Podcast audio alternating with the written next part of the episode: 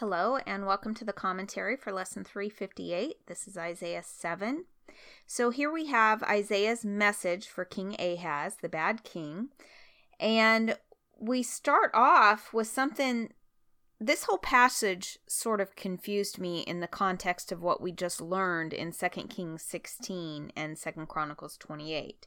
So, um, I'll get more into that in just a minute, but it's interesting. This starts off this passage with, um, you know, it talks about how King Rezin of Syria and King and Pekah, son of Remaliah, the king of Israel, set out to attack Jerusalem. It says, however, they were unable to carry out their plan.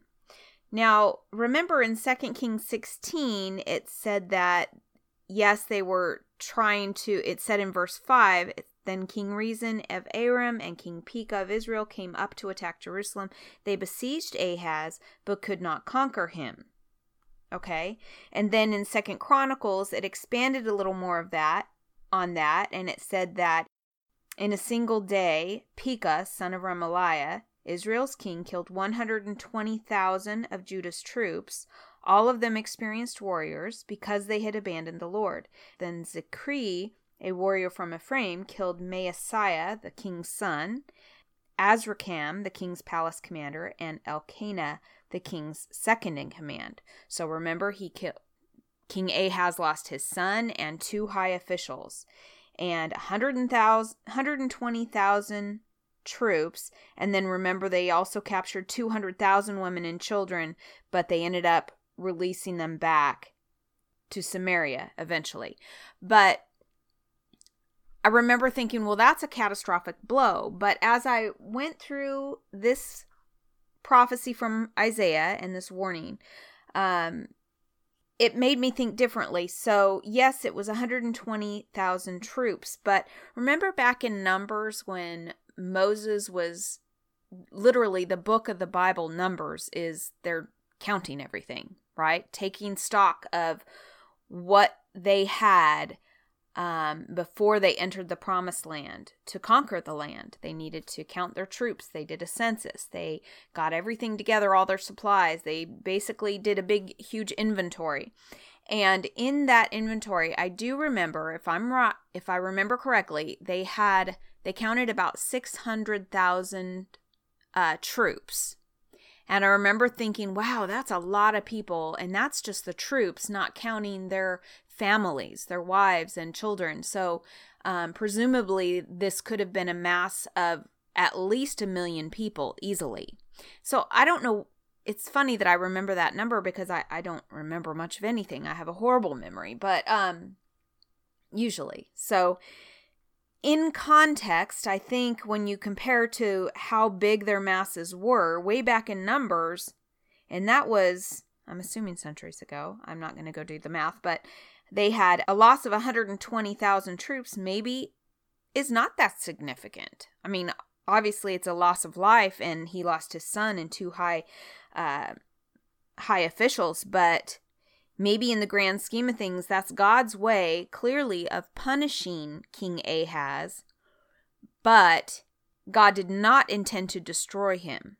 See, I think I thought when I read this and then I read Isaiah, I thought, okay, so at first God didn't destroy him and they went to besiege Ahaz but could not conquer him. But then later on, because of Ahaz's guilt and, and lack of faith, God decided to allow them to devastate Ahaz and his people and his land. Um, but the reading in Isaiah tells a different story, and so it helps me see things differently. So I'm glad that they put this here, and that's also why it really helps to read this chronologically because if I was reading Second Kings and then I read Isaiah in the normal order, by the time I got there, I wouldn't have any recollection of King Ahaz and what happened. I'll be honest. So, um, so anyways, now we get to Isaiah, and it says, like I Going back to where it says, however, they were unable to carry out their plan. So, this is an indicator that, yes, they did do damage and they took it too far when they tried to enslave the women and children. And then they backed up a little bit um, to ease their guilt and sent them back to Samaria. So, their plan didn't quite go the way they wanted. They had hoped to besiege Ahaz, but they were not able to conquer him. Okay. So then it says in verse 2 the news had come to the royal court of Judah Syria is allied with Israel against us. So the hearts of the king and his people trembled with fear like trees shaking in a storm. So they are fearful of this alliance and they know that they're going to come under attack. And this is a beautiful thing. So, verse 3 says Then the Lord said to Isaiah, Take your son, Shear Jashub, and go out to meet King Ahaz. Now, this is cool. That name, Shear Jashub, Isaiah's own son, was named. You know how God, I mean, Isaiah is a prophet. So, because this name means something so specific, I believe God must have had a hand in the naming of Isaiah's son. Makes sense because Isaiah was a prophet. But, anyways, the meaning of the name Shear Jashub means a remnant will return. And so that plays in very much when you continue. It says, You will find him. So he wants to take his son, Shear Jashub, meaning a remnant will return, go out to meet King Ahaz, and basically reassure him. I love how verse 4 says, Tell him to stop worrying. Don't you wish when you were worried that a prophet's son would come and say, Hey, I got a message for you from God? He says, Don't worry about it. What you're worried about is not going to happen. It's going to be okay be really nice to have that assurance. Um, but we have to trust in things unseen, unheard, and just trust that even if it's not okay, sometimes we have to trust that God knows what He's doing. And even through the most difficult times, we have to believe that because we don't see all sides of things, that God knows. First of all, He desires what's best for us. And sometimes from our perspective, it doesn't seem like what's best for us, but in the long run and the big picture that only God knows, it is. So we just have to trust that. Anyways, um, says him tell him he doesn't need to fear the fierce anger of those two burned out embers. Yes, the kings of Syria and Israel are plotting against him, saying, We will do this and capture it for ourselves, and we will install the son as Judah's, uh, the son of Tabeel as Judah's king. But this is what the sovereign Lord says. Okay, so this is the prophecy that King Ahaz gets when Isaiah's son, Shear Jashub, goes to tell him to stop worrying. He says, This invasion will never happen. It will never take place. For Syria is no stronger than its capital, basically saying Syria's not as strong as you think, Israel's not as strong as it seems. I got this. And then it says, Unless your faith is firm, I cannot make you stand firm. So it's so Shear Jashub, Isaiah's son, is reiterating to him, Do not worry, they're not as strong as you think, and your faith has to be strong here. Unfortunately, King Ahaz's faith was not strong. Because later we see in verse 10, and we don't know how much later, but the Lord sent a message to King Ahaz. He said, Ask the Lord your God for a sign of confirmation. And you can make it as anything you want. It can be a really tough sign, and God will do it to prove to you that He's got your back. Verse 12 says, But the king refused. No, he said, I will not test the Lord like that. Now, we do know in another part of scripture, and I'm not going to try to look it up, it does say that you should not test the Lord your God. And so maybe that's what he was referring to. Um, but my study Bible says, you know, so in a way, his response, I will not test the Lord, seems like a righteous thing to say. But God had told him to ask, right? A messenger of the Lord came and said, Ask the Lord your God for a sign of confirmation. If someone came to me and said, Ask for confirmation, I'd ask for confirmation because I would assume that God had a hand in that.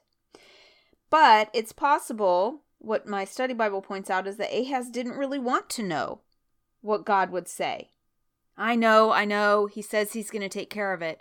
But don't we have that tendency to just say, God, I know you say you got my back, but just in case, I'm going to handle this my way too. just you're hedging your bets. And so it's sort of an excuse, the fact that he didn't want to test the Lord, I think. Um, we could do that too. Like, uh, we don't want to bother God with it, or we just assume He has better things to do. So I'm going to take care of this another way. Um, but we have to be careful about making those excuses and um, not let those excuses keep us from communicating with God. We can't let anything keep us from hearing Him and obeying Him. And those are just excuses. So then Isaiah says, after King Ahaz says, I will not test the Lord like that, he says, Listen, you royal family of David, isn't it enough that you exhaust human patience? Must you exhaust the patience of my God as well? Like, are you kidding me? I'm a prophet of God. I told you to test God, and you won't? Fine. The Lord Himself will give you a sign. And this is what is crucial scripture. It says in verse 14, Isaiah 7 14, Look, the virgin will conceive a child. She will give birth to a son and will call him Immanuel, which means God with us. So we know this is about Jesus with this prophecy about Jesus. And we do know that the people of Israel believed and knew that a Messiah would come. Um, but I guess the timing of this doesn't quite mesh. And I'm not going to pretend to understand exactly what happens later on and exactly when, um, because I'm sure if I had that knowledge, I could lay it all out for you, but I, I really don't, and it would take me so long to figure it out. So um, I will just say that I don't know how this plays out perfectly, but because my study Bible says uh, I'll just read you what it says um, because it seems that this is a concern of many the timing, okay? Because it wasn't for quite some time that Jesus came onto the scene.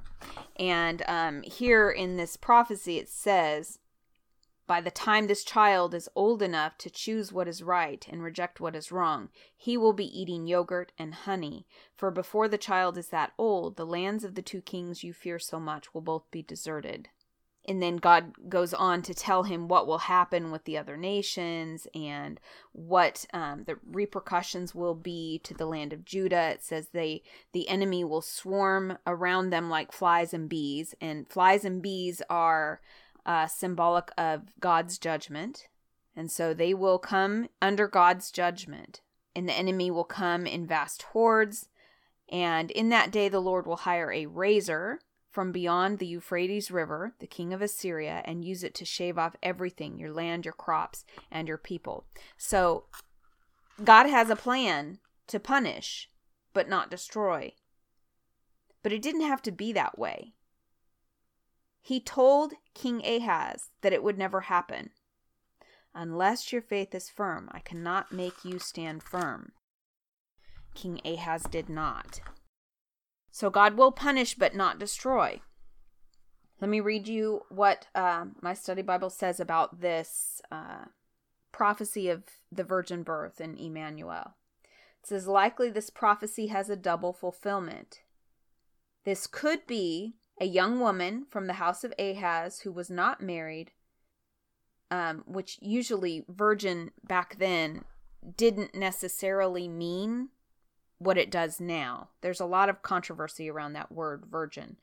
Um, it could just mean a young woman of marrying age. Okay. So it says likely this prophecy has a double meaning. It could just be a random young woman from the house of Ahaz would marry and have a son. Before three years passed, one year for pregnancy and two for the child to be old enough to talk, the two invading kings would be destroyed. Okay, but we know that in Matthew 123, Matthew quotes Isaiah 7:14, this verse, and he refers to that to show the fulfillment of the prophecy in the Virgin Mary giving birth to Christ. So we know obviously that this is prophecy about God. But don't you remember in um, Psalms and in other scripture that prophecy often does have a double meaning? It has an immediate or sometime soon implication, but then it also has a double meaning in reference to Christ. And so I could see how that's a possibility. And maybe that's the problem of timing. Um, that it could be that this had a double meaning, as so often these prophecies do. So I'm not going to pretend to understand all that, but I just wanted to share that with you. So, um, and basically it says in verse 21 in that day a farmer will be fortunate to have a cow and two sheep or goats left. So he's so that tells us that God's not planning on wiping them out completely, and he promised that, so you can be sure. Nevertheless, there will be enough milk and honey milk for everyone because so few people will be left in the land. Well, that's the sad reality. They will eat their fill of yogurt and honey. I remember when God was handing over the promised land to them, um, it was such a beautiful picture because he said the land, he called it the land flowing with milk and honey. So the land is flowing with milk and honey. Um, it's not so much flowing now, or it won't be flowing, but they will have their fill of yogurt and honey, milk and honey. So, um, I guess the takeaway would certainly be that when God tells us to stop worrying, we have to trust that He means what He says.